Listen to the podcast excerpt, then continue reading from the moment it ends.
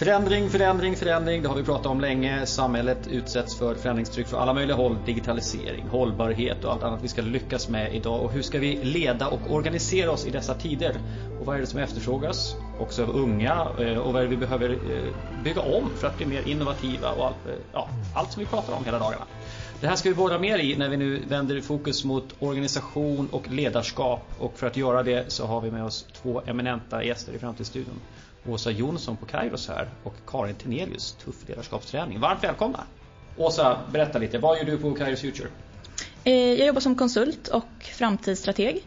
Så hjälper organisationer främst inom retail med att förstå sin omvärld och, och bygga strategier som är anpassade till den. Vad är retail bara för Retail, handel kan man tänka. Mm. mm. Varför säger konsument. man det undrar lite nyfiket. Ja, det är, det är en jättebra fråga. Ja, men handel av konsument, eh, konsumentprodukter. Ja. ja. Sen jobbar jag en hel del med framtidens internet också, metaverse och webb 3. Just det, mm. känd från Almedalen bland Ja, exakt. Mm. Mm. Men du har en bakgrund som egentligen handlar mycket mer om organisationer och välbefinnandet och funktioner i dem. Mm, precis. Um, men jag har varit intresserad av, eh, av ledarskap egentligen sedan jag var barn. Jag växte upp med en pappa som är gestaltterapeut. Så jag tror att det satte sig väldigt tidigt, frön, att vara intresserad av människor och samarbete. Um, och eh, men fick, fick tidigt ledaruppdrag. Eh, var redan när jag var 21 teamchef på Willys för kassateamet och hade liksom personalansvar för 20 personer och ansvar för operativa driften och, och där växte någon sorts nyfikenhet kring att det var, fanns något skav i hur jag ville att vi skulle kunna samarbeta och hur verksamheten i stort funkade. Så på det spåret så, så ja, men där började med liksom mitt utforskande. Sen eh, eh pluggade jag eh, industriell ekonomi på KTH och där igen kände jag ett sug efter någonting mer mänskligt i, i termer av kunskap om organisation. Att det var okay. väldigt mycket maskinmetafor. Eh, organisera stora industriella processer. Eh, så jag hamnade på en master i organisationspsykologi på London School of Economics. Och där eh, djupade jag i självorganisering och speciellt onboarding eller socialisering som det heter på akademiska termer. Hur, hur blir personer aktiva fungerande medlemmar av en självorganiserad organisation? Ehm, så, ja, så det djupade jag i då. Och parallellt med det här så var jag väldigt engagerad i en, i en um, ideell förening som heter World Values Initiative som jobbar med värderingsbaserat självledarskap. Så jag har hållit väldigt mycket workshops för studenter och studentföreningar i att uh, lära känna sig själva, vad är viktigt för mig, hur kan jag använda min inre kompass i och navigera. Just det. Um, Någon koppling till World Value Survey?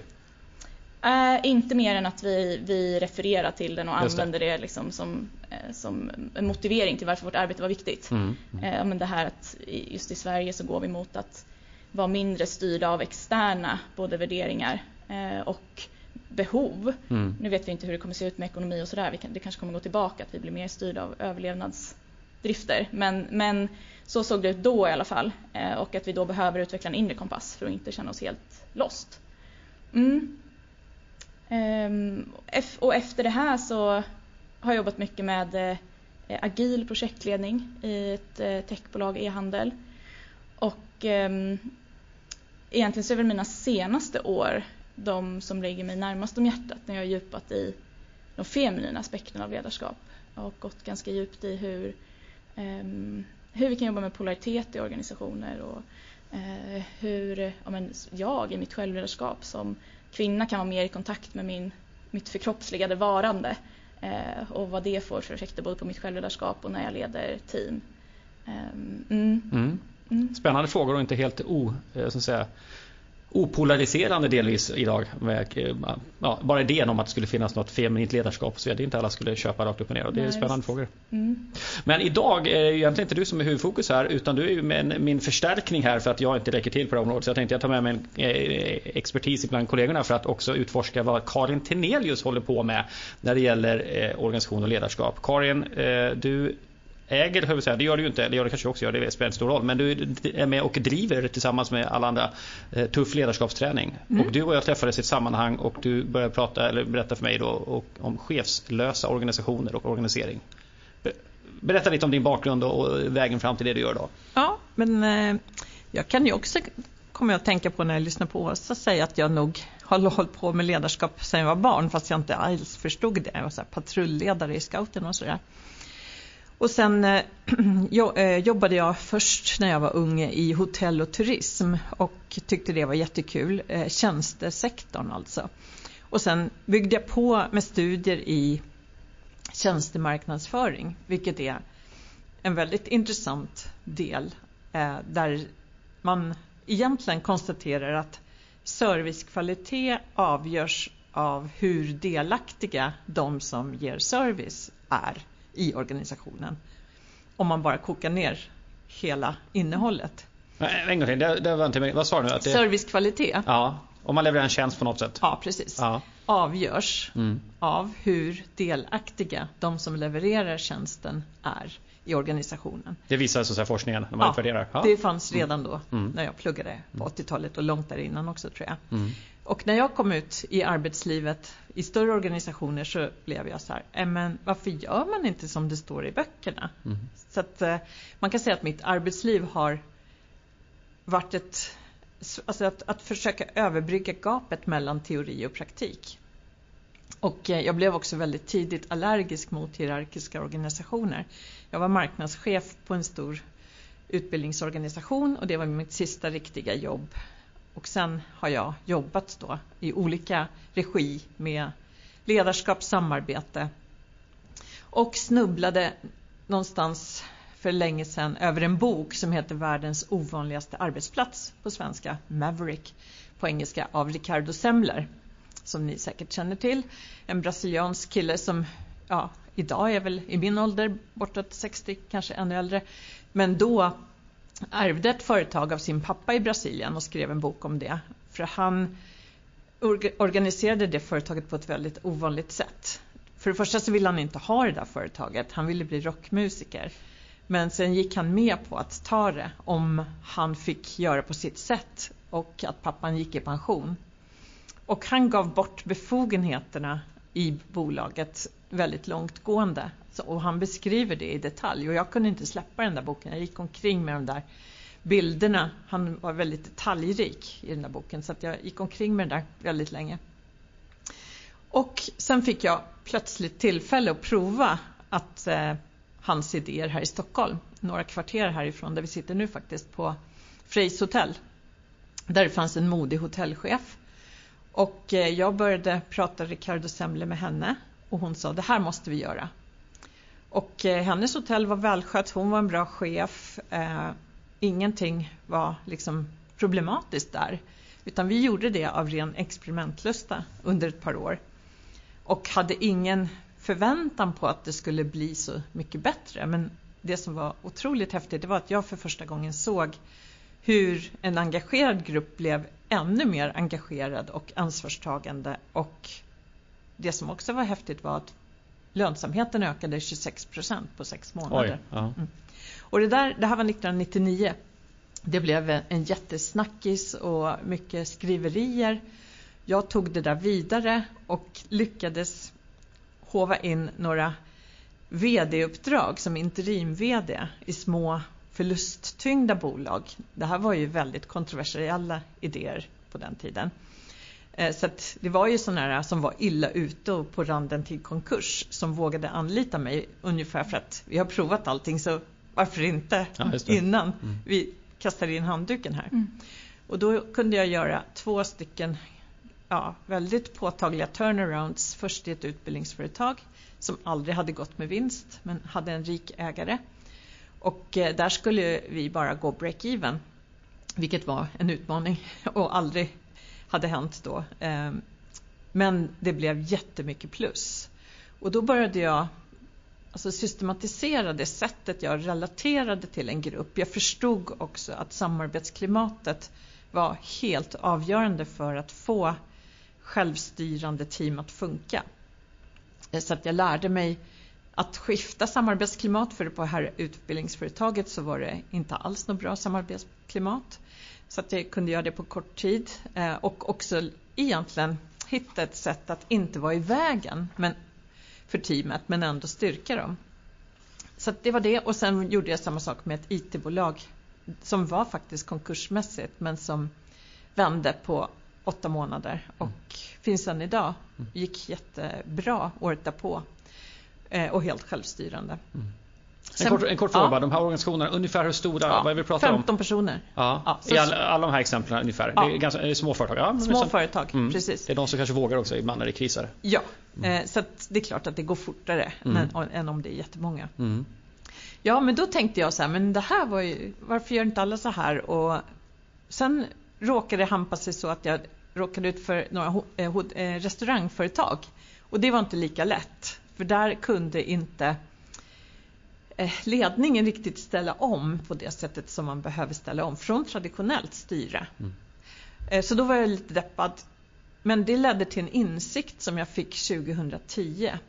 Och då hade vi också hunnit starta tuff ledarskapsträning i en källare, några, några entusiastiska fans av de här tankarna egentligen. Mm. Eh, och då tänkte jag så här, men vi kan nog inte jobba för andra utan vi måste äga bolag.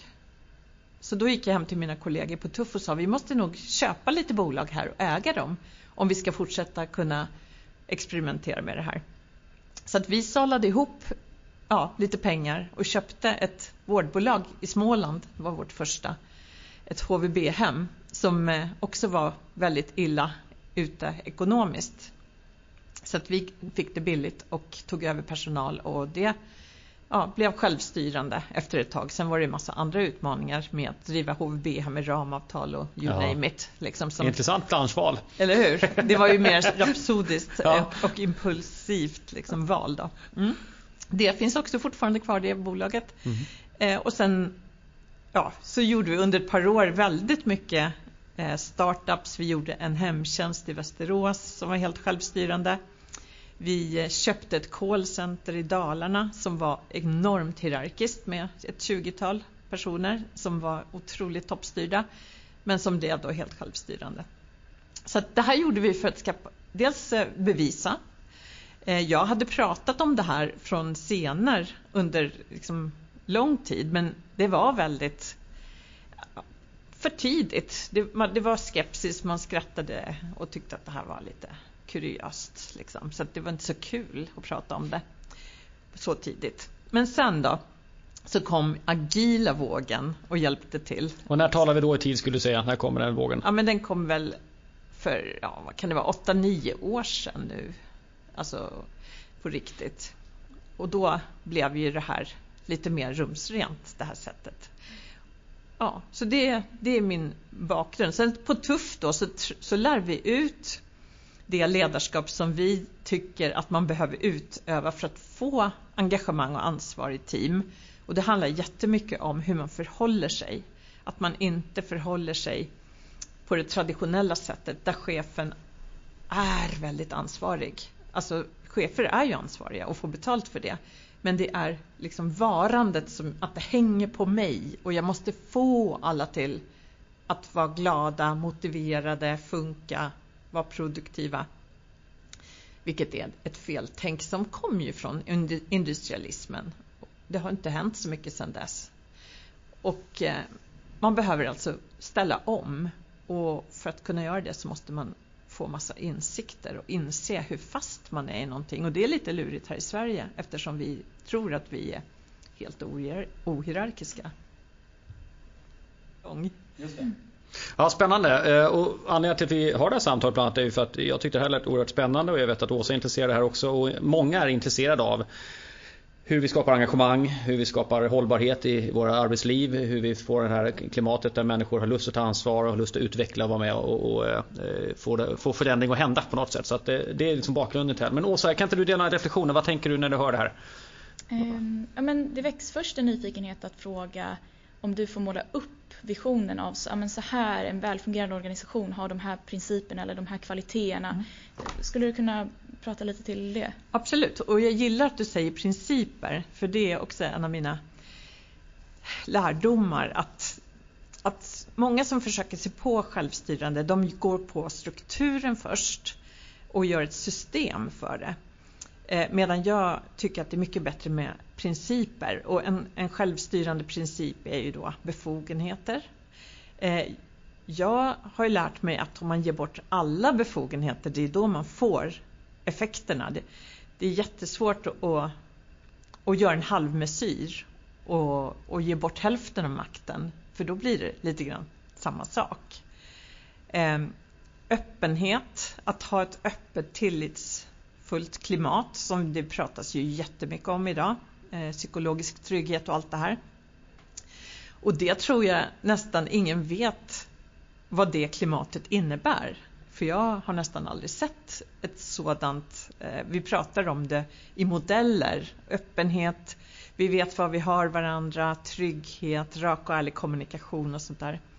Men de flesta fastnar i något gemyt på vägen eller någonting som kanske funkar men inte det. Så att eh, det är också en princip, liksom att ha ett samarbetsklimat som är utöver det vanliga på arbetsplatsen.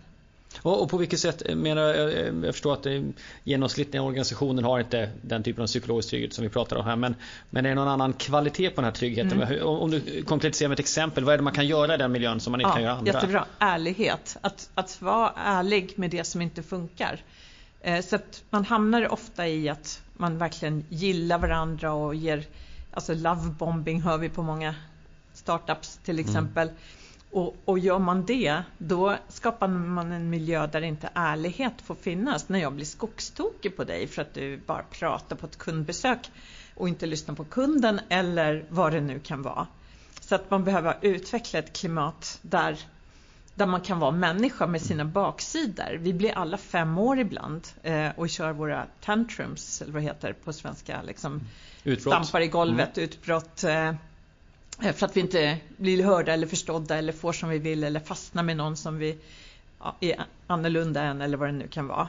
Och, och, det har ofta ingen plats på arbetsplatser för då kallar man till Previa eller liksom eh, konflikthantering för att det får inte finnas. Eh, så den typen av att man kan ha ja, väldigt rak och ärlig kommunikation och också vara trygg i att relationerna inte går i kras mm. av det. det. Mm. Eh, ja, ja, men jag får ett, ett till nyfikenhetsområde. Eh, jag har ju hängt i en hel del kretsar kring självorganisering och decentraliserad organisation och sådär och upplever ibland att det finns eh, en väldigt stark aversion mot hierarki. Alltså nästan på ett sätt så att eh, det förnekas att det finns makt och det här bubblar upp på, i de, på destruktiva sätt istället för det finns alltid makt. Mm. Eh, och, och eh, ehm, eh, ja, så jag är nyfiken på vad har, vad, vad, har du och tidigare kanske och kanske nu fått jobba med för egna projiceringar på chefsrollen? Absolut, jag är ju en, ett lokomotiv, då, en entreprenör och eh, mitt ursprungliga jag är liksom my way or the highway kan man säga. Så att jag har fått verkligen slipa på det. Det är ju inte alls något bra setting att ha självstyre när man har starka idéer. Man har startat ett företag som man har en jättestark åsikt om hur det ska vara. Och sen så kommer det en massa andra som, som man har sagt ska få påverka hur mycket de vill. Och som är en massa andra idéer. Så det har ju jag fått jobbar extremt mycket med. Ehm, att den drivkraften, att, eh, att ha tillit till, eh, till gruppens visdom, att eh, det växer fram någonting bra om jag kan lugna ner mig lite och inte komma med mina lösningar först och så vidare. Just det. Men hur ser du på din roll som grundare? För att jag tänker ändå så här, men det är ditt initiativ, det är, din, det är ditt kreativa fält. Om man refererar till, mm. jag har eh, varit i kontakt med eh, Peter Königs teorier ja. om source, du känner till? Ja, ja, absolut. precis. Och det är ett annat sätt att se på hierarkier mm. där vi pratar mer om kreativa hierarkier. Mm. Eh, och ja, du får jättegärna prata ja, lite nej, det om du vill. Absolut, jag har ju också en medgrundare ska man inte glömma bort som är väldigt olik mig då, som inte har de styrkorna men eh, helt andra styrkor. Så att vi har ju också stångats, eh, men våra, vi behövs båda två. Eh, så att eh, eh jag ser det mer, alltså, för, för några veckor sedan så var det någon som har jobbat hos, hos oss fyra år som skulle fylla in papper och sa så här, vem är det som är VD här egentligen? Jag kommer aldrig ihåg det. Så det är ju ett bra kvitto på att det håller jag ju inte på med på dagarna, mm. Eh, är VD. Utan jag, min roll idag är ju dels att vara väldigt skicklig på det hantverk vi gör. Om det är väldigt knepiga grupper eller, eller att man ska ställa om en organisation till självstyre, då är jag ofta med som, som en, en som kan mycket om det. Men jag jobbar ju hel, helst med handledning så att jag överför den här kompetensen. Mm. Eh, och sen är jag ju någon som bor i framtiden. Så att då är jag ju en tillgång bland andra tillgångar. Och det finns ju andra som har liknande tillgångar som jag. Och det tycker jag är spännande i Tuff att vi har organiserat eh, hela företaget utifrån talanger och passioner. Det finns en annan historik som jag har som handlar om att stötta arbetssökande som jag höll på mycket med. Så att jag tror också mycket på att för att ha ett hållbar, en hållbar karriär så behöver man förstå sitt kall eller vad man ska kalla det för. Mm. Och om man är en grupp människor då så lyssnar ju vi fram, vad, och det vet ju inte alla, utan mm. det är ju en forskning man behöver göra. Och det behöver inte vara att man bara gör roliga saker och minsta motståndets lag heller, utan det är någonting som verkligen kallar mig att vara och som jag vill bli bra på att utveckla. Och nu pratar du om den enskilde medarbetaren ja, så att man hittar den här platsen ja. i arbetslivet och i tillvaron så att precis. säga, det får vara där. Och det är ju olika mm. sources liksom. Sen, sen är det ju att eh, vi har haft en brist på drivkraft. Vi har ju skickliga hantverkare verkligen, alltså som tränar chefer och jobbar med grupper. Och, men sen vårt eget företag behöver ju också drivas och eh, eh ja, men så att vi har haft brist på liksom, projektkraft brukar vi säga. Liksom. Eh, så att, eh, ja, och då får man försöka hitta dem kanske i nästa rekrytering eller, eller någonting sånt. Så att, så att, att, att titta efter tillgångar, passion och sources liksom, och organisera utifrån det istället för rutor. Just det. Är ju, ja, det resonerar mycket med mig också. Mm. Ja. Jag tänker också det du beskriver den här rollen då att, att eh, som du säger, eh, vi ska ha ett klimat där folk kan vara ärliga eh, och där man inte kanske nödvändigtvis lever ut alla sina utbrott men man ändå hanterar det som utbrotten handlar om så att säga så att det inte ligger och lagrar utan man, man har, du vet vad du har mig och jag vet vad jag har dig och så vidare. Eh, det kräver ju, tänker jag då, ett, ett, ledarskap som klarar av andra människors känslor. Mm. Det känns som en nyckelkompetens här. Att liksom inte vara rädd för att folk uttrycker känslor och blir den här femåringen en mm. period någon gång då och då. Eh, och så får man... Eh, vad, vad, tänker du om det när du möter chefer och tränar? Vad, vad, vad, ser du där?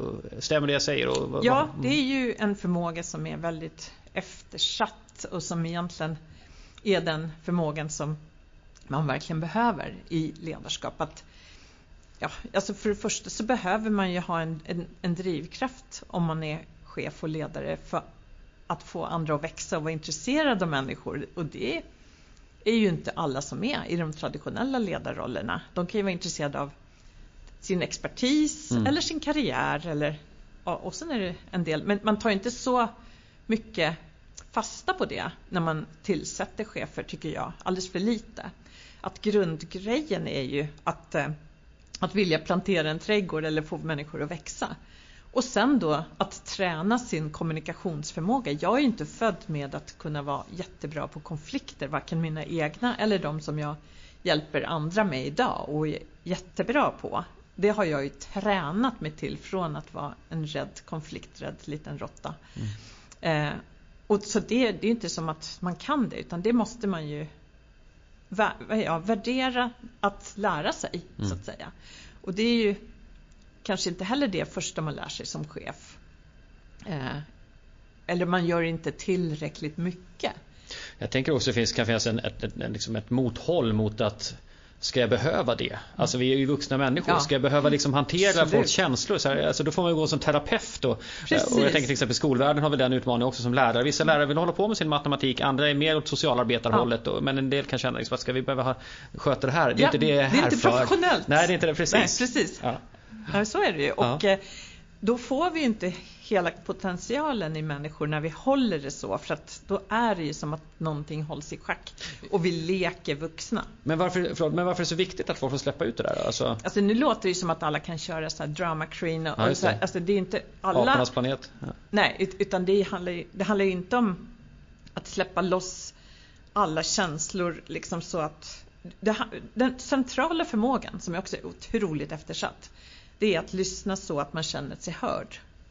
Och när man kan lyssna på någon så att de känner sig hörda då försvinner ju utbrottet på ja, väldigt kort tid. Mm.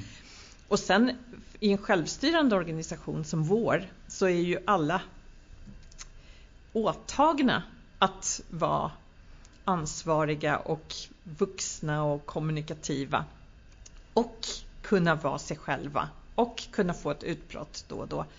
Men inte som att jag har minsann rätt att få ett utbrott. Liksom, utan nu tryckte du på min knapp och nu behöver jag pysa ett tag.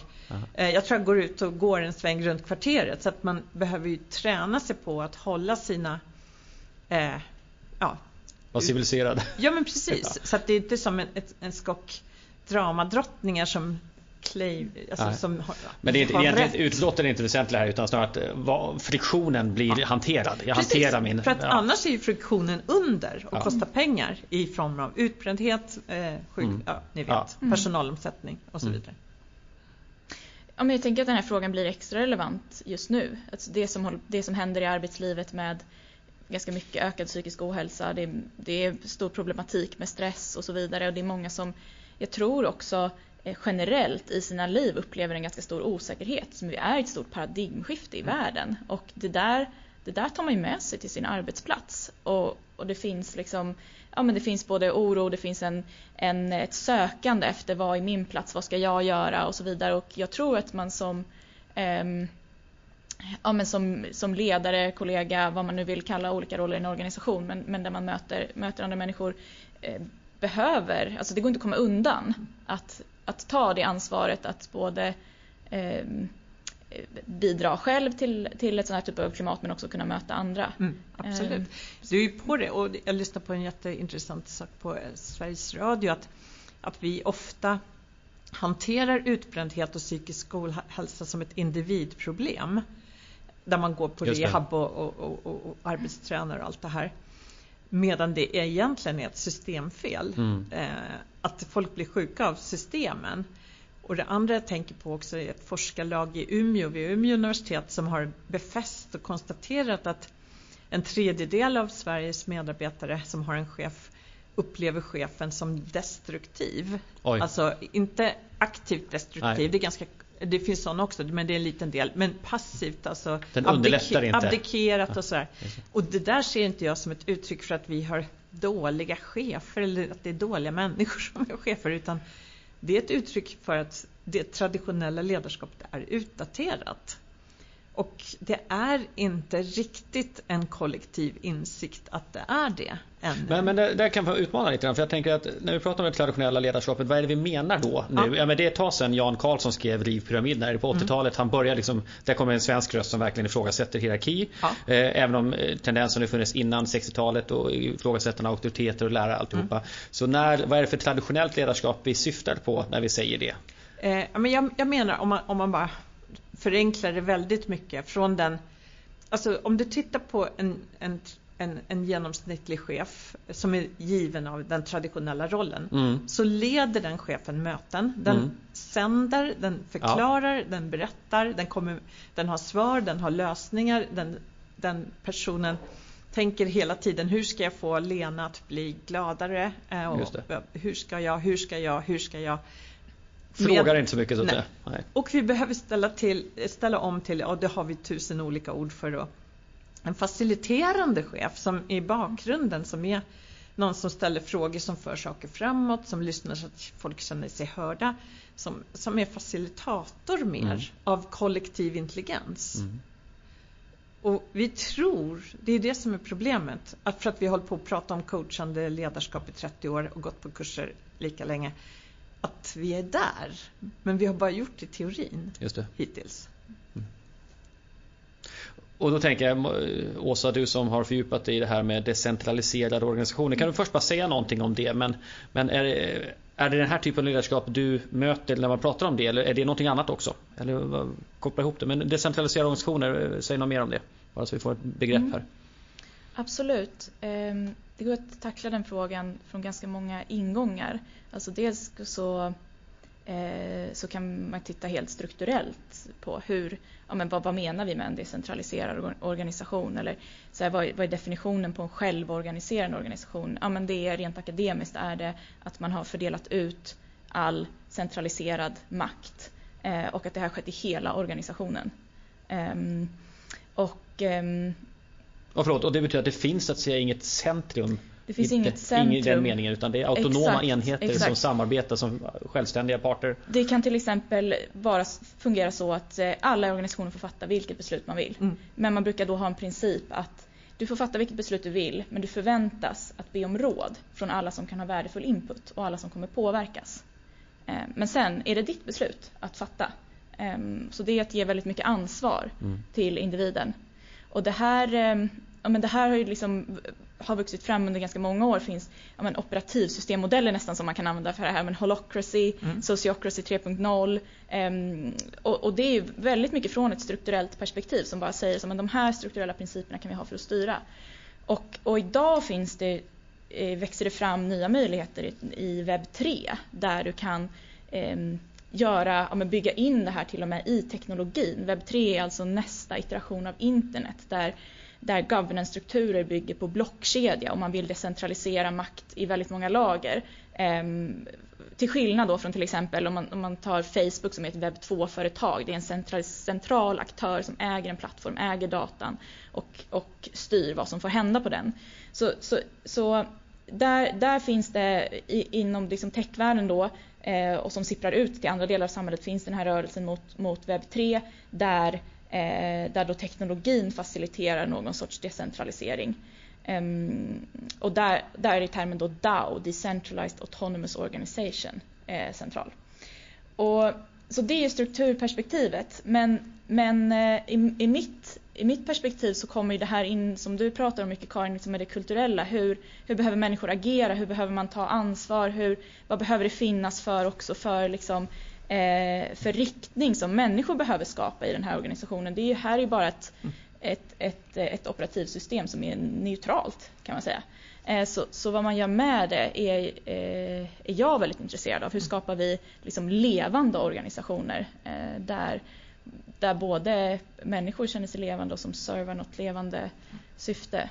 Det känns som att jag kanske svävade iväg. Nej, nej, men det är det som jag, jag bara hakar på det att Eh, det här första är ju jättefascinerande och sen är det de människor som ska vara i det. Och, vi, alltså, och människor kan ju göra underverk tillsammans och eh, eh, själva också för att vi är kreativa varelser och, och, vi har all den här kompetensen och sånt. Och sen så är vi irrationella och känslomässiga och olika inte minst. Liksom. Så att den här mänskliga faktorn då, att få det funka, mm. eh, måste också till. Liksom. Och det är en helt annan intelligens då som man behöver ha mycket mer av än vad vi behövde ha tidigare när vi inte hade så mycket komplexitet heller. Eh, när en kunde veta allting. Eh, en hotellchef kunde veta hur värmesystemet funkar. Liksom. Och idag så går det inte att det sitter mm. i några få. Ja, för det blir en väldigt tydlig anledning till varför vi ska hålla på med den här typen av organisationer. Att det faktiskt hjälper oss att i den här världen göra saker bättre, mer effektivt och mer, liksom, med mer impact. Men jag undrar om du ser någon annan typ av organisationsform som växer fram som kan göra något liknande eller finns det någon annan strömning i organisering som också är anpassad till liksom, kommande paradigm? Alltså jag tror att den här strömningen har väldigt mycket att erbjuda. Sen är den ju inte lätt. Alltså det är ju lätt att trampa fel i den. Och det som jag tror är viktigt det är ju att det inte är och det säger jag flera gånger i veckan till organisationer att det här är inte ett sätt. Det är inte liksom, alla organisationer måste hitta sitt väg, sin väg med organiserande principer som, som ledstjärnor. Och eh, hitta sin modell och inte tro att det är ett koncept eller det är något som ska rullas ut. Så Många gånger så säger jag så här, prata inte så mycket om att ni ska bli TIL eller att ni ska bli självorganiserande för det skapar mer ångest och äh, ilska och allt möjligt elände. Eh, utan håller till att ni ska samarbeta mer. Liksom, brukar jag säga nu för tiden. För att jag har sett att när man håller på och säger att vi ska bli ditten och datten så, så är det ja, inte gynnsamt helt enkelt. Det blir en etikett som man måste förklara och fördjupa och förstå och alla ska ha samsyn eller? Alla tolkar det olika. Mm. Här ska vi inte ha någon chef nu, vad ska jag göra? Alltså det blir massa mm. oro, det är massa frustration och, och allt möjligt. Så det är bättre att börja att jobba enligt mer samarbetsprinciper, distribuerat eh, makt, befogenheter, ökad kommunikation, eh, tänka tillsammans. Liksom. Bara det är ju rocket science för många ledningsgrupper.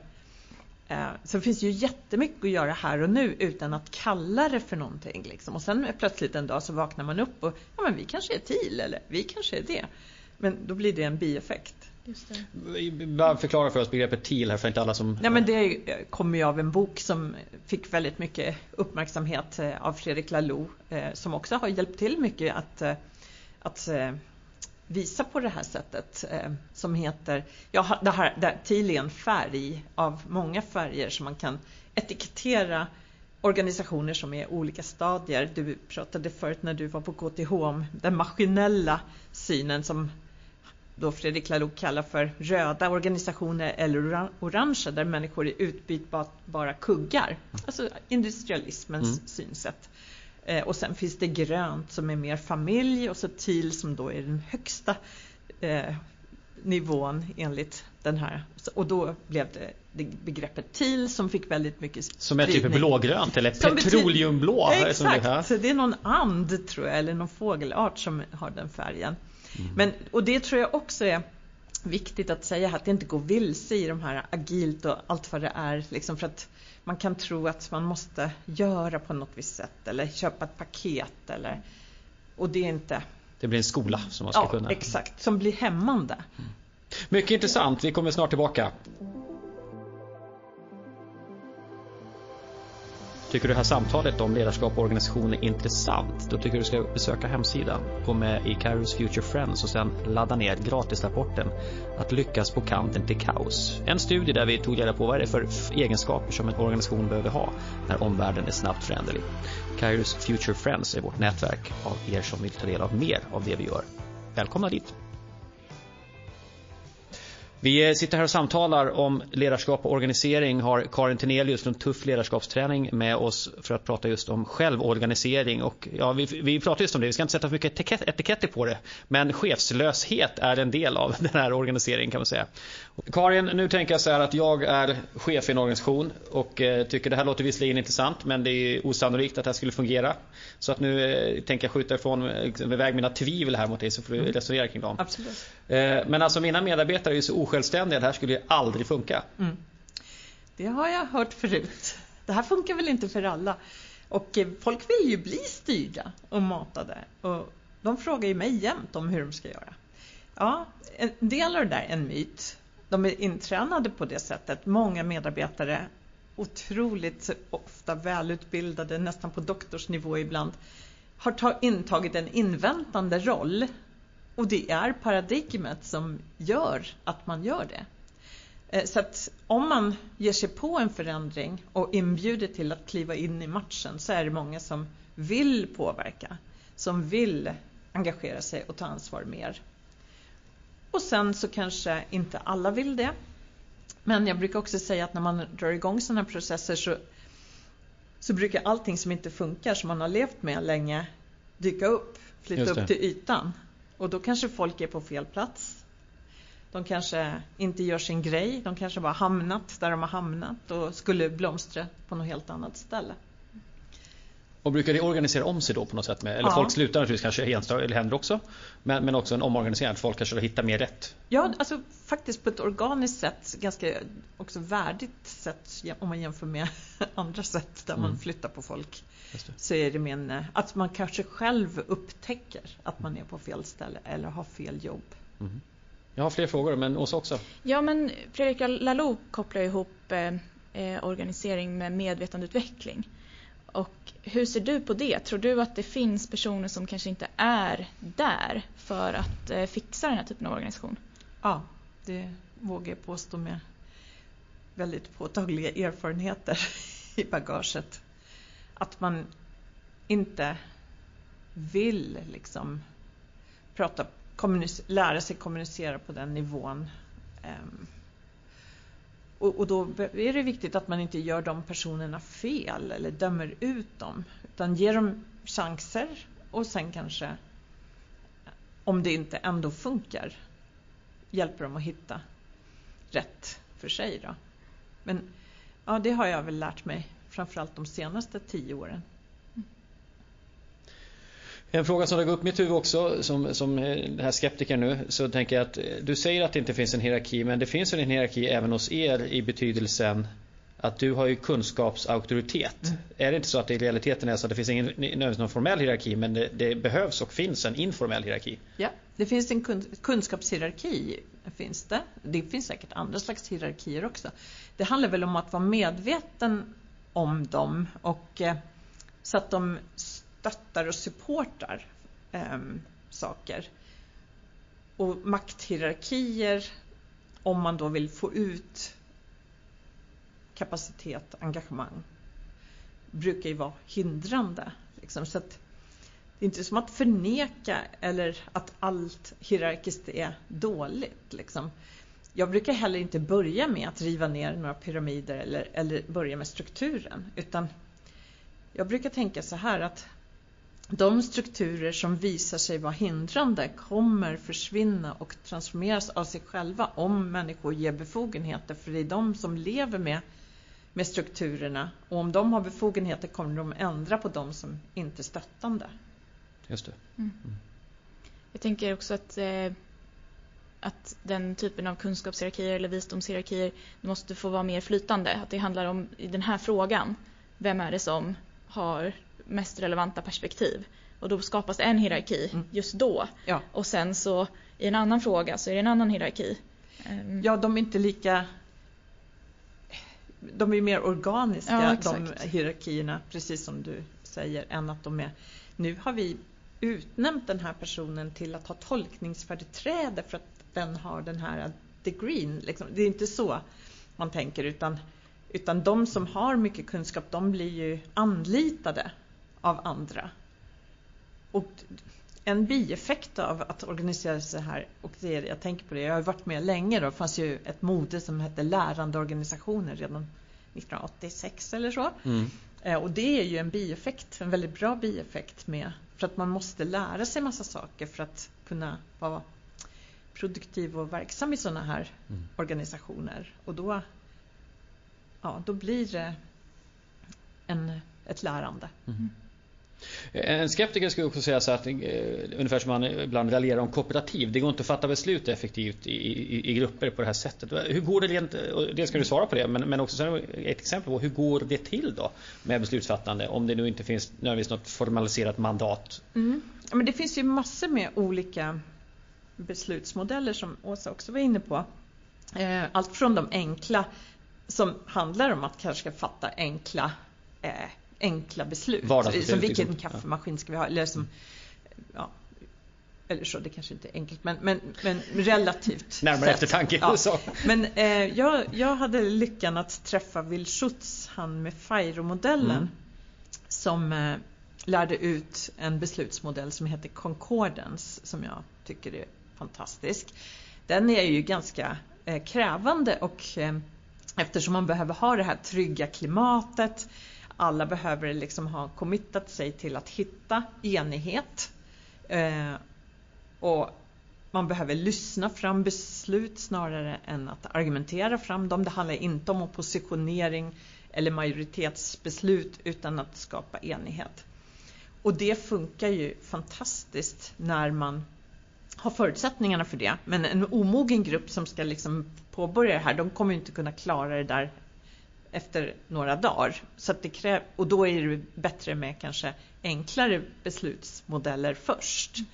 Men i, i TUFF så jobbar vi ju med concordance och, och, det bygger också på att man alla har vetorätt. Så att man kan använda sitt veto vilket gör att man blir jättetrygg i att man inte behöver bli överkörd. Mm. Man använder meningsskiljaktigheter som tillgångar, inte som problem. Hur, hur menar du rent praktiskt? Jo men så här, om vi säger att, att 12 stycken är pro någonting mm. och sen så är det två som är skeptiska och nej, det här känns inte bra. Liksom. i vanliga beslutsprocesser på vanliga ställen på arbetsplatser så blir det problem då så, och så bestämmer chefen eller, eller majoriteten. Medan här ser man, ha intressant, kan ni utveckla vilka risker ni ser med det? Eller vad är det som gör att ni är tveksamma? Kan vi lägga fram förslaget så att det blir mer trygghet för er? Så att det liksom är beslut som emerger eller liksom dyker upp eh, som inte är så här, ska vi göra så här eller så här också? Så, och, och, det där kan ju låta otroligt tidsödande, det i alla fall den invändningen jag får alltid så här, men det har vi väl inte tid med, vi måste ju skaffa snabba beslut. Ja, men om man får ett ägarskap kring de här besluten ehm, då, då eh, tjänar man ju massa tid sen i omsättningen. Det är mycket större chans att de här besluten omsätts och händer. Och om man är tränad på att fatta eh, Concordens beslut så, så går det väldigt fort. Mm. Och Wilschutz eh, själv, han gjorde det här på fabriksgolv med 50-60 personer. Mm. Så att, det och jag, jag kan tänka mig också när man har det systemet och haft det några gånger så ändras också hur folk deltar i en sån process. Alltså för man vet man har sitt veto, man behöver inte använda varje gång. Alla frågor kanske inte blir lika viktiga och symboliska på det sättet. Precis. Eller? Alltså det är ju en fråga om hur mycket tillit man har. Mm. Alltså I Tuff har vi så mycket tillit så att vi badar i tillit vilket gör att folk inte engagerar sig i alla beslut som inte intresserar dem. För de tänker att det gör de. Så hos oss ser man inte besluten. Alltså de bara, okay. Det är som olja i ett maskineri. De bara händer och händer och händer. Mm. Eh, så att eh, det är också effektivt eh, om ni tänker på hur folk blir kopierade in i möten och allt vad, alltså, i den här mm. konsensussträvan. Och det är inget fel på konsensus, det är bara att ibland är det felanvänt i att alla ska vara med. Mm. Och det är inte... Mm. Men det är bra att ni kommer att ta upp det här med konsensuskultur. För när jag ställer frågan vad vi menar med traditionellt ledarskap så tänker jag att det här traditionella, verkligen traditionella mekanistiska då som du mötte på Tekniska högskolan till exempel och, och så här, som eh, ligger som en basplatta fortfarande på något sätt. Också i synen, alltså eh, också i chefens syn på sin egen roll. Alltså förväntan på mig själv att jag måste vara den som i slutändan levererar det här svaret då. Mm. Eh, men ovanpå det har ju sen kommit en förstärkare, alltså en konsensuskultur liksom, eh, som kanske från mitt, mitt tidsperspektiv verkligen slår rot på 90-talet och framåt. Liksom, att nu ska vi verkligen ha mycket medinflytande vilket också i värsta fall gör samma sak med chefer som jag tror hem till skolan. Liksom. Jag har inget mandat alls längre. Alltså jag, har nästa, jag kan inte leda men jag förväntas. Jag är både ena foten i det mekanistiska och andra foten i någon slags liberal tanke om och så vidare. Men det blir, det blir varken hackat eller malet liksom. Nej men ja, det, det, konsensus är ju spännande. Man kan ju verkligen pratar mycket om det och eh, konsensus betyder mer förnuft och det är ju också i en kontext av att vi tror att vi fattar förnuftiga beslut. Eh, som alla ska... Det har jag aldrig tänkt att säga. Jag bara tänkte att alla får säga vad de vill och sen får vi se vad det blir. Liksom. Nej men att alla ska vara liksom säga sitt och så vidare. Concordance är ju då med hjärtat som, ah. som tillåter mer för irrationaliteten. Och liksom hur hur, hur relaterar jag till det här förslaget? Med mm. hjärtat, med, ja, med magen. Med motivationen också ja, tänker jag. Precis. Mm. Så att jag kan äga det som mm. mitt. Så mm. det, det, är en dimension som man saknar i konsensus för att det ska bli. Och jag är, blir ju ledsen varenda gång man skäller på konsensus liksom som en felaktig metod. Och, och den är ju så att säga inte så effektiv men det beror på att den saknar några dimensioner som man skulle kunna lägga till. Mm. Ja, ja och, men det finns absolut tillfällen när konsensus liksom har sin plats. Men den kan också, när det går för långt så, att säga, så blir alla stående i väntan på nästan. Ja, den blir felanvänd. Ja. Mm. ja, men det blir ju också när det bara kommer som en kritik till att du ska inte få, du ska inte vara den här ledaren i toppen som pekar med hela handen. Vi måste göra något åt det och då ska vi vända helt helt åt ett annat håll och säga då att så här, nej men allt ska vara platt, alla har samma liksom, rätt att säga någonting men då är vi bara i andra änden av ett Mm. Av ett ja, då blir det antingen eller och då är vi också nära det här med abdikerat ledarskap. Som, ja, det är lite det jag är inne på. Som är ja. ofta en fel, alltså när man vill, och det är ju många stora organisationer som har anammat tillitsbaserat och coachande och allt vad det är. Och sen så har man missuppfattat det så alla chefer har liksom abdikerat och sen mm. så kommer forskarna i Umeå och säger att det är destruktivt. Mm. Eh, och, så Inte då lätt blir, att vara chef. Ja, och då blir det här antingen eller. Ja. Så att det som vi försöker lära ut är ju någonting X som inte är det och inte det utan Ja men det tycker du, du säger concordance liksom är med hjärtat då men jag tänker också att det som gör det tidskrävande eh, För jag, jag läste om det här i din bok. Eh, vad heter det? Moosehead on the table. Ja. ja precis. Ehm, och då är ju just att vi sitter och samtalar och folk får opponera sig. Alltså har de inte sagt ja så har de sagt nej. Mm. Så att säga. Och det som händer är till skillnad från konsensuskulturen ska jag påstå i praktiken. Det är att här avkrävs ju individen ändå att ta sitt ansvar för att det ska fattas ett beslut. Precis. Jag kan inte bara så här, bara fråga, få frågan och så gör jag ingenting med det utan här måste jag liksom eh, vara delaktig på det sättet. Och där finns ju någonting för annars kan vi stå som chef där tycker jag. jag vet ju inte vad gränsen för konsensus går. Var är, liksom, är det lagom, är det mycket? Alltså, är det så här. Och, det, och, här är så har du inte sagt något så har du inte sagt något. Nej. Och, då... och det är därför det krävs en mogen grupp, som, en utvecklad grupp som har tagit sig till det partnerskapet och till den vuxenheten så att jag är beredd att, att vara ansvarig för att vi når enighet. Mm. Eh, inte liksom bli martyr för att det inte blir som jag vill eller nej, jag bryr mig inte. Det är mm. inte jag bara jobbar här. Eller, det. Alltså det är så mycket som är i vägen om man bara applicerar det på mm. vad som helst. Liksom. Utan det kräver, ja. Mm. Men en fråga också eh, hur det här fungerar i praktiken. Om vi nu är ett aktiebolag och har en styrelse. Vem är, vem är, liksom, Inga styrelser. Inga styrelser alls. Man, det, är det kooperativ också? Nej, alltså, ja, jag vet inte. Jag skojar lite. Men Ja, ju ja, mer, ju, alltså, ju det var mer... ansvarsutkrävandet jag var ute efter. Har man en VD kan man säga så här, du, du sköter ditt jobb och så står en styrelse och säger att det där är slut nu. Nej men självklart så, så är det ju aktiebolagens, alltså det är jag som står på pappret som är ansvarig, ja. absolut. Och, eh, nu råkar det vara så att jag är lagd åt att, att ha koll på siffror och sånt mm. där. Det är ju inte heller världens intresse hos alla, eh, alltid.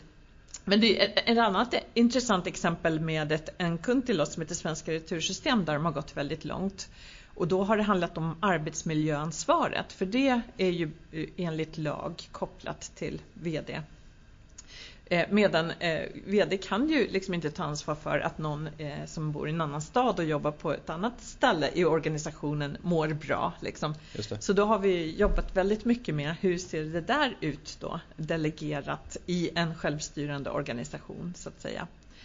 Ehm, ja, så att ja, man, man följer lagen mm. men hur jag, hur jag utövar det ansvaret som VD då mm. är genom att hålla mina partners eller medarbetare eh, ansvar, lika ansvariga som jag. Mm. Okej, okay, en eh, annan sån skeptikerfråga. Så här, du, har, du nämner att företagen som du jobbar med åtminstone inledningsvis var ganska små. Finns det stora exempel på stora organisationer som gör detta? Ja, jättemånga. Mycket fler än vi tror. Det finns ju till och med ett kinesiskt företag som heter Haier som håller på med vitvaror som är flera tusen. Morningstar eh, som gör eh, tomatprodukter i eh, San Francisco-trakten. Eh, Burzug känner ni säkert till med 14 000 sjuksköterskor. De har inte en enda chef, de har ingen HR-avdelning som funkar jättebra. Så att, eh, mycket fler än vi ser här i Sverige. Ungefär som i kooperativen helt enkelt. Det är också många som inte känner till att det finns väldigt stora. Ja men precis. Mm. Och sen har vi också haft våra försök här i Sverige med Handelsbanken som är lite bortglömd idag mm. med, med eh, Jan Wallander som gick jättelångt och som det finns liksom rester av fortfarande i form av eh, bankdirektörer som har väldigt mycket befogenheter över sitt kontor och sina ja, budgetar och så vidare. Mm. Medan i andra banker så är det inte alls så. Och Handelsbanken då, bara för att knyta an, för de hade ju också ett incitamentsystem som heter Oktagonen mm. har jag hört talas om. Vilket gör att det finns ju Handelsbank svenskbyar i Spanien och de som då när de lämnade jobbet kunde ta med sig pengar och köpa sitt hus där nere. Ja. Har ni en sån koppling också in här? Alltså, har ni jobbat med incitamentsystem på något sätt? För vi börjar närma oss nästan så här, som diskussion om kooperation eller Absolut. att man är delägare och så vidare. Men måste det till något sånt? Nej, men jag har ju alltid tänkt att om man jobbar i en sån här organisation, alltså dels tror jag också att det om man drivs av pengar och eh, vinstmaximering då kanske man inte ska ge sig på det här för att på något sätt så kräver det att man har någon slags eh, rimlighet och förnuft när det handlar om pengar. Du menar det går inte så det är ekonomiskt bra eller vad menar du? Nej, jag menar så här. Att liksom, om man är en grundare av mm. ett företag och, och liksom vill optimera vinsten. Mm. Liksom, Pengarna är allt. Mm. Då kanske man inte ska hålla på med självstyre. För en bieffekt blir att om folk ska vara ansvariga, engagerade, då vill man ha någon slags rimlighet. Man vill ha kanske en del av, av det välstånd man skapar, så att säga. Så det är inte samma lönespridning i organisationen? Eller? Nej, och, ah, okay. och släpper man lönerna lös och de är orättvisa, då blir det ju ramaskri. Mm. Alltså, Just det, om man offentliggör det så att säga internt. Och så. Ja, för det är väldigt mycket godtycke i lönesättning ja. visar sig. Men jag har alltid tänkt att, att jag vill ha eh, ett delat ägande och mm. vara på väg mot det också. Men när vi köpte de här bolagen så var vi ju kompanjoner allihopa då. Och det var ganska slitsamt och det var många i den processen som upptäckte att de absolut inte ville vara aktieägare eller Nej. ägare av bolag. Så vi har gått ifrån det. Men däremot har vi sätt att fördela eh, alltså pengar och sånt där som är rättvist på, och transparent. Men, eh. men det kanske är värt det som chef också. Man har också en annan press, en lite mindre press på ett sätt i sig i den här typen av organisation också. Om det är ja, man ja, tycker att man ja, ibland har en premie för att man är lite mer stressad. Nej men precis. Nej, men alltså, om vi inte har chefer så har vi inga chefslöner så att säga. Nej, nej. Hur gör ni? Hur går den processen till? När ni fördelar ja, ersättning, arvoden så?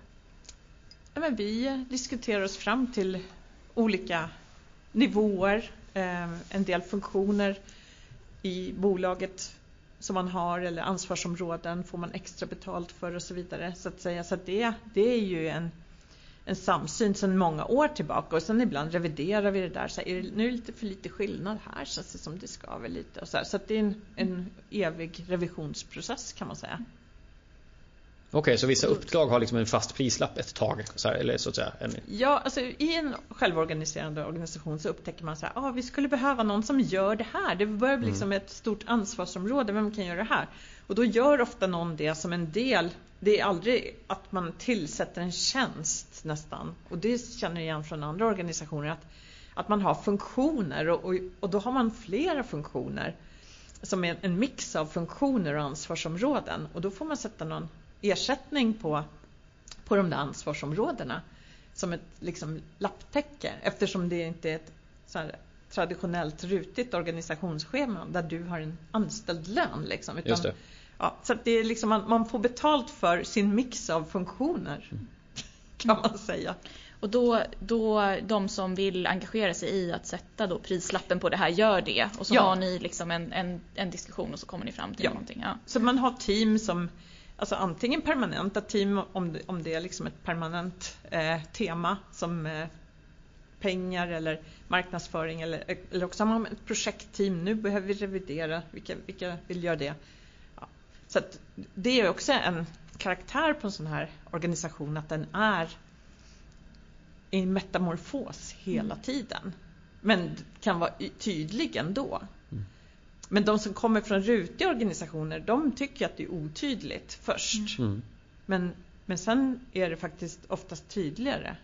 Och mindre saker faller mellan stolarna. Det, det måste också vara väldigt utvecklande att ha de samtalen för att vi har så mycket ja, men, som sitter fast, skuggor, projiceringar på pengar. Mm. Så att, att, att, liksom, att behöva ha de samtalen kan vara väldigt eh, utvecklande, ja. eh, om, om än svårt. Kan jag tänka Precis, mig. och man kan utveckla massa kreativa former av överenskommelser och avtal, även med samarbetspartner. Där det börjar med så här, vad vill du åstadkomma, vad vill du åstadkomma? Så att man börjar på helt andra ställen än i traditionella förhandlingar. Mm. Och det handlar alltid då om det här, ja, det är som en floskel, men att alla vinner på det är ju viktigt. Mm. Att det är en balans av det hela tiden. Att det är en jämvikt. Att insatserna mm. ersätts med det som det bör vara. Skulle du säga att, att eh, delaktigheten och med tiden då kanske också tilliten i systemet gör att eh, pengar som ersättning tappar lite i värde för folk? Ja, jag kan tänka mig att det blir så att man tycker Tyvärr, att... Ja. Alltså, alltså jag tycker att det är kul område för att det, för mig är pengar ett medel som man kan åstadkomma. Alltså det, mm. En resurs liksom. Ja, det, det, det är någonting annat. Men det har varit ett ointresse i, i vår organisation för att man drivs av helt andra saker. Um, och, ja. Så att, uh, och, då, försöker, och, då, försöker vi sprida intresse med så sourcing och, som, som kopplade till pengar. Men då tänker jag, är det någon organisation du skulle säga så här, nej men den där skulle jag nog inte ge mig på att försöka ställa om till? Ja men det har jag väl sagt många gånger också att jag vet inte hur det är i, i finansbranschen. Nej jag tänkte också det. Eh, där, man, där det kanske attraherar folk som verkligen drivs av, av egna resultat och, och, pengar. En viss tävling förmodligen. Ja, ja. Det, samma sak, alltså, fast det finns andra branscher också. Vi försökte ha en bokföringsbyrå och då var det inte pengarna som var problemet utan då var det att, att det var så här hantverkare som verkligen ville få allting att funka med sina du vet, balanser och sånt där. Mm. Och sen så här, nej men jag orkar inte hålla på och prata med dem om, om vårt företag. Just det. Alltså, mm. Det måste finnas en strategisk höjd nästan ja, hos folket. Det finns massa sådana intressanta fenomen när man tror att det ska funka överallt mm. som kanske inte det gör. Mm. Jag och, tänker att det också är grejen, att, att fundera över vad är det vi vill åstadkomma i den här organisationen mm. och sen så skapa sin organisation utifrån det. Ja. Och, och ibland kanske det är chefslöshet som det blir ja. och ibland är det någonting annat. Mm. Eh. Precis. Jag tycker också att det är viktigt att inte stirra sig blind på att ta bort chefer. Jag menar, nu är det ju tillitsbaserat i hela offentliga sektorn och och då ska man verkligen inte tänka att nu ska alla chefer bort. Det är bara, då blir det inte bra. Alltså, så att man kan, Morningstar till exempel som har jobbat väldigt självorganiserande, de har haft kvar chefer, liksom, men de har en helt annan roll. Så att man inte bara igen tror att så här ska, måste man göra. Man får inte ha chefer, utan mm. man hittar sin modell. Det börjar bli dags att runda av snart men jag tänkte vi ska vända blicken framåt lite Åsa. Du kan fundera lite grann på vad tror du, kommer det här att, kommer vi se mer av det här framöver? Kommer unga medarbetare som du både läser om och är en del av tänker jag, kommer man efterfråga mer av det här? Men innan eh, du får svara på det så tänkte jag säga att jag tycker det är intressant om man tittar historiskt. För att vi har ju haft, vi har haft försök, under 1900-talet så växer det fram, eller började på 1800-talet men verkligen får genomslag på 1900-talet, det är ju liksom idén om den det socialistiska samhället och där, där en av utmaningarna har varit att den, som jag ser i alla fall, att den ideologin har byggt på en människotyp som har varit svårt att hitta så värst många av. Utan ibland har man med tvång nästan försökt tvinga folk att skola om folk till att bli kommunister, goda kommunister. Så mm. Och det förekommer ju fortfarande att, att det finns stater som försöker så här, skola in folk i något visst tänk och så för att det här samhällsbygget ska fungera då. Eh, och, det, och det har ja, övergreppen har blivit så stora att, att hela systemet har blivit liksom oberättigat eller illegitimt för att så här kan man inte bete sig mot folk. Men själva grundidén har varit, kan vi bara få det här samhället? Och där har ju också idén egentligen, skulle jag påstå, min tolkning i alla fall, att även där har idén varit en väldigt delaktig, medskapande medborgare ändå. Sen har det inte blivit så. Mm. Men grundidén är att vi måste sprida ägandet till exempel, som Karl Marx då utforskar och tycker att det finns ett stort problem med koncentrerat ägande. Mm. Men andra skulle då säga så här, ja men det finns ju inte människor som kan vara de där människorna, så att säga, Nej. riktigt. och, och går man sen till 1900-talet och 1990-talet eh, och marknadsliberalismen som får fram den här individen Homo economicus som bara liksom fattar de kloka sunda besluten och gärna vill välja pensionssystem och allting annat och är kapabel till det. Och så säger skeptikerna men folk vill inte vara sådär självständiga och autonoma riktigt. Så och det, där, det, här, det här berör... Ja, nej, men mitt korta svar, liksom, eller svar är det ju inte, min reflektion är så här att att det här, de här är ju fortfarande i rätt fel antingen eller dogmatik. Mm. Den mm. dogmatiska, så här, pengar är dåligt, kapitalism är, är dåligt. Mm. Eller, eller det andra är dåligt och så gafflar man om det mm. istället för att, att vidga liksom, och ta bort rätt och fel. Mm. Alltså, och se vad som dyker upp. Och ta, jag har ju ibland tänkt att egentligen borde väl vi vara en ideell organisation liksom, eftersom vi är, finns av anledningen att skapa social impact och mm. utveckling och inte är så intresserade av att, att, att bli jätterika liksom, eller som företag.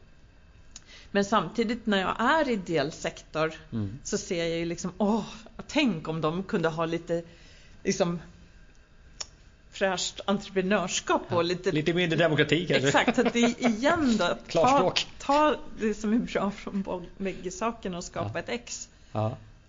Men det kanske, det kanske säger någonting också om att de här organisationerna kommer aldrig bli, eller ja, nu finns det stora exempel på det så att säga, men, men det kanske är så att man tänker i en framtid så skulle vi ha ett näringsliv som har mycket fler mindre enheter snarare på något sätt och Absolut. det lokala så att säga. Och, ja. Det tror jag också. Det, det tror jag också när jag, när jag då tittar på en stor kommun så ser jag så här, men nu ska de göra så att alla ska göra samma sak samtidigt. Alla ska gå i takt. Alla ska... Glöm det. Mm. Alltså börja där de är och låt det vara olika i mm. samma organisation. Mm. Olika faser och så vidare. Mm. Den måste man också mm. ge upp det där likformiga. Mm. Nu är jag nyfiken om du hunnit tänka något medan vi bubblar på här Åsa. Vad tror du? Är här, kommer vi se mer av det här i framtiden? Finns det en efterfrågan också? Mm, jag har tänkt för fullt här. Ehm, ja, men jag tror absolut att vi kommer att se mer av eh, ja, men den här typen av ledarskap eller strömning som vi pratar om. Och en, eh, ehm, liksom en, en, huvudargument för det är att organisationen blir mer och mer flytande. Alltså vi samarbetar i, i nätverk där det kommer in och ut personer och eh, så där det inte finns möjligheten att skapa den här, du är chef för exakt de här personerna som gör exakt de här sakerna. Utan organisationerna blir mycket mer rörliga. Eh, i, i, på e-handeln som jag jobbade på innan jag började på Caris Future så jobbade jag mycket med crowdsourcing och involverade personer från hela världen i olika projekt. Och, eh, och det här handlade ju då om ja, men jag fick ju en temporär roll i relation till de personerna. Eh, så, så, så, där tror jag liksom att vi behöver eh, fundera kring hur vi konceptualiserar organisation. Och, och, och jag tror egentligen det, det, är lite samma sak i hur vi ska tänka kring hierarki. Alltså nu ställer vi frågan, eh, kommer vi eh, se organisationer med Eh, mindre starka hierarkier i framtiden, då frågar vi fortfarande in, inom samma paradigm. Alltså så här, frågan kommer ifrån det. Ja. Så, att, så, att, så att jag, liksom, jag tror att vi behöver göra oss fria från det paradigmet och börja titta med nya ögon och hitta nya linser att se på organisationen. Och, hur, och då är, handlar det ju både om ja, men det jag tänker som vi får, kring, får, får från den klassiska hierarkin är ju stabilitet och riktning. Och hur skapar vi stabilitet och trygghet? Ja, men det kanske inte handlar om att reducera all osäkerhet som finns i hela världen för en anställd utan det handlar om att men hur kan jag hjälpa dig att bygga resurser så att du kan vara i den här osäkerheten. Mm. Alltså både resurser i dig själv, resurser i kontakter i organisationen som du kan ta hjälp av på olika sätt. Ehm, och resurser i form av kunskap. Och det blir liksom ett annat sätt att se på hur man skapar, skapar en trygg vardag. Och, och sen i termer av riktning så tycker jag ja, men då tycker jag att eh, source-linsen är briljant. Alltså, att prata om, nu har vi inte nämnt, vi har bara nämnt den här flera gånger i podden så att jag kanske ska säga bara några ord mer om den. Ja, det är eh, en man som heter Peter König som han började egentligen titta på människors relation till pengar. Eh, och sen så har han eh, gått vidare och gjort ett stort eh, men, eh, arbete kring att undersöka grundares roll i sina initiativ. Om du grundar, initiativ, ett, ja, okay, om du grundar ett, ett initiativ, kan vara en organisation, ett företag eller vad som helst egentligen. Om det är du som tar den första risken med att starta det, vad får du för relation till det här? Och, och det han har sett då är att du blir bäraren av det kreativa fältet. Alltså du är personen som håller upp ett fält som du sedan kan bjuda in andra människor att bidra i. Som sen kan komma in och ha sina subfält som bidrar till, till din vision.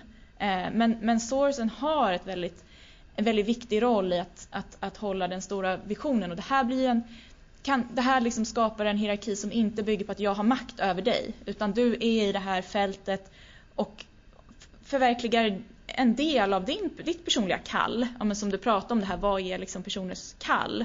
Um, uh, och då blir det en, en hierarki som inte handlar om att jag har makt och bestämmande rätt över dig, men det handlar fortfarande om att ja, men det här är kanske mitt kreativa fält från början.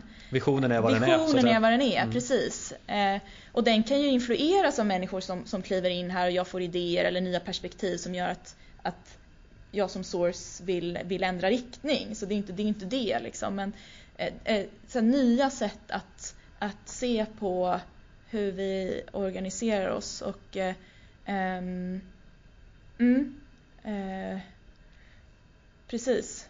Jag tycker det är intressant source, vi har pratat om det jag och Åsa lite jag, jag kan ju höra också en, att en, en eh, Eh, nya namn på väldigt, alltså väldigt äh, arcane heter på engelska, alltså ursprungliga liksom sätt, det ursprungliga sättet som människor organiserar sig i alla tider. Så att Sen har man byggt på det med organisationer som du säger där det kommer då formaliserade roller och jag har makt över dig för jag var den som startade och så vidare.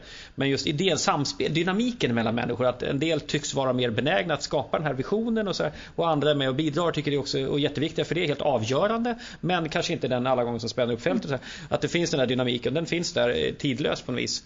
Eh, och, det stärker som du säger, eh, apropå på prognosen, blir det mer av det här i framtiden. Eh, Eh, Ja, den där dynamiken den kommer att överleva, den kommer att finnas kvar och det kommer att finnas en efterfrågan av det här också. Det som skulle kunna mottrend lite grann till den här utvecklingen det är ju att vi ser ett samhälle som, där, där folk tydligen efterfrågar hårdare grepp. Ja. Så att säga. Ja. Eh, och det är ju en typisk respons och, och, till, till upplevelse av otrygghet eller potentiell resursbrist. Eh, och jag har sagt förut i podden men, men blir, blir, man tvungen att välja så väljer man trygghet och säkerhet före frihet. Alltså, jag vill hellre att mitt hus står kvar och mina barn, jag vet vad de är och vad de gör och hur vi äter och så här saker än att liksom jag har rätten att uttrycka några åsikter eller vad det är för någonting. Mm. Och det skulle kunna blåsa det här liksom innan och ställa krav. Apropå att samhället också kommer in i organisationernas liv. Liksom. Ja, nej, men jag tänker, jag trodde ju inte att jag skulle se det vi ser idag under min livstid när jag började prata om det här, givet det, det respons som det blev, eller icke-respons rättare sagt.